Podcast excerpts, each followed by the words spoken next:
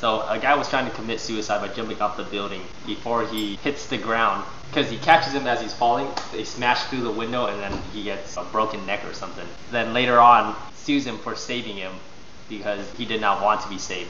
So if someone doesn't want to be saved and someone ends up saving them, is it justified to sue the savior because they were acting out of their good nature?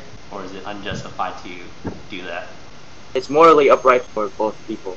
Whatever decision they make is morally good for the person to want to save the other person, even if the person committing suicide wishes to die.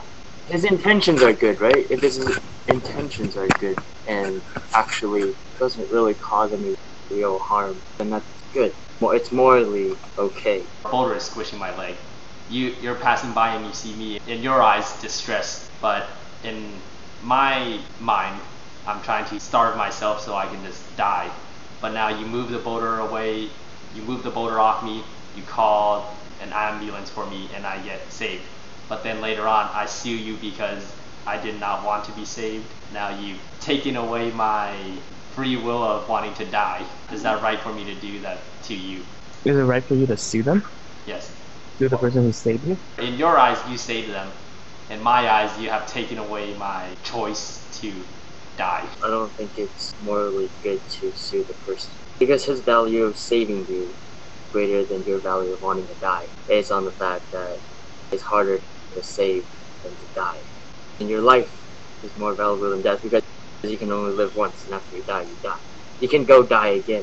Saving a second time is harder than dying, or trying to die a second time, because you're saving something more valuable than it's good. And it doesn't really harm anyone. Maybe harm you, but then you can go die again, or try to die. That's for my value. But of course, it wouldn't really be any different if it was started by the universal value. The human value is that life should be saved in life, or it's bad to die. So if you save the good, then it is good.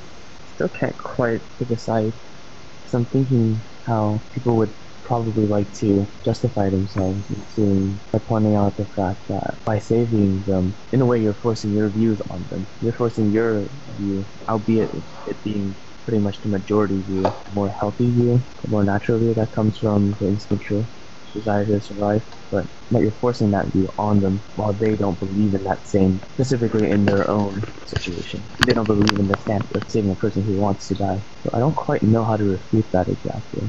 That's true.